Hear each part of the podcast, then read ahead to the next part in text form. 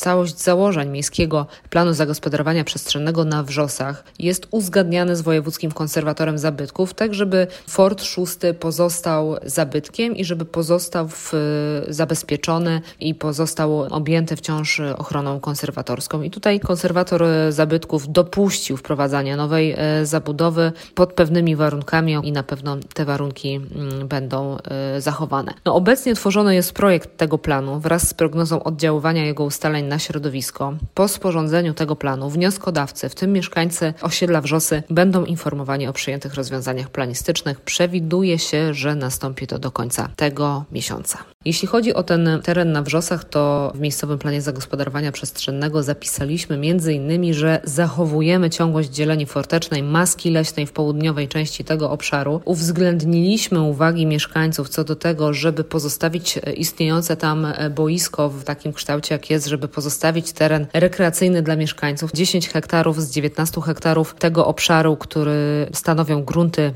gminne, będzie terenami rekreacyjnymi, terenami zielonymi, terenami otwartymi.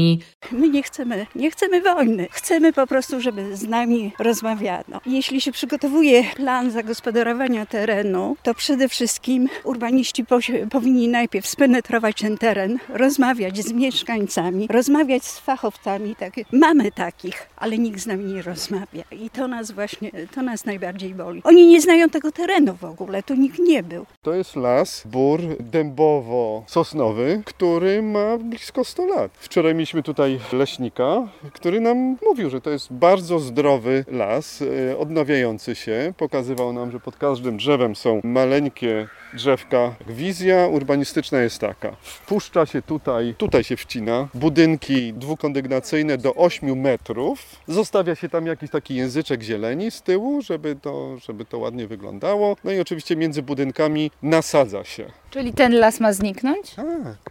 Tak, to jest, to, jest, to jest coś niewyobrażalnego. To znaczy ja się codziennie rano budzę i mówię, to nie może być prawda. A są to też zwierzaki, bo są sarny. Okazało się, że dziki tędy przechodzą, są zające. Nietoperze są także na polanie. Wieże, wiewiórki. Tak. Jelonki też. Rano o czwartej jak wychodzę, tak. To czasami jelonek. To, to nie jest tylko jakby dom dla tych drzew. To nie jest nasze miejsce spacerowe. To jest dom dla, dla zwierząt, dla ssaków, dla dużych ssaków.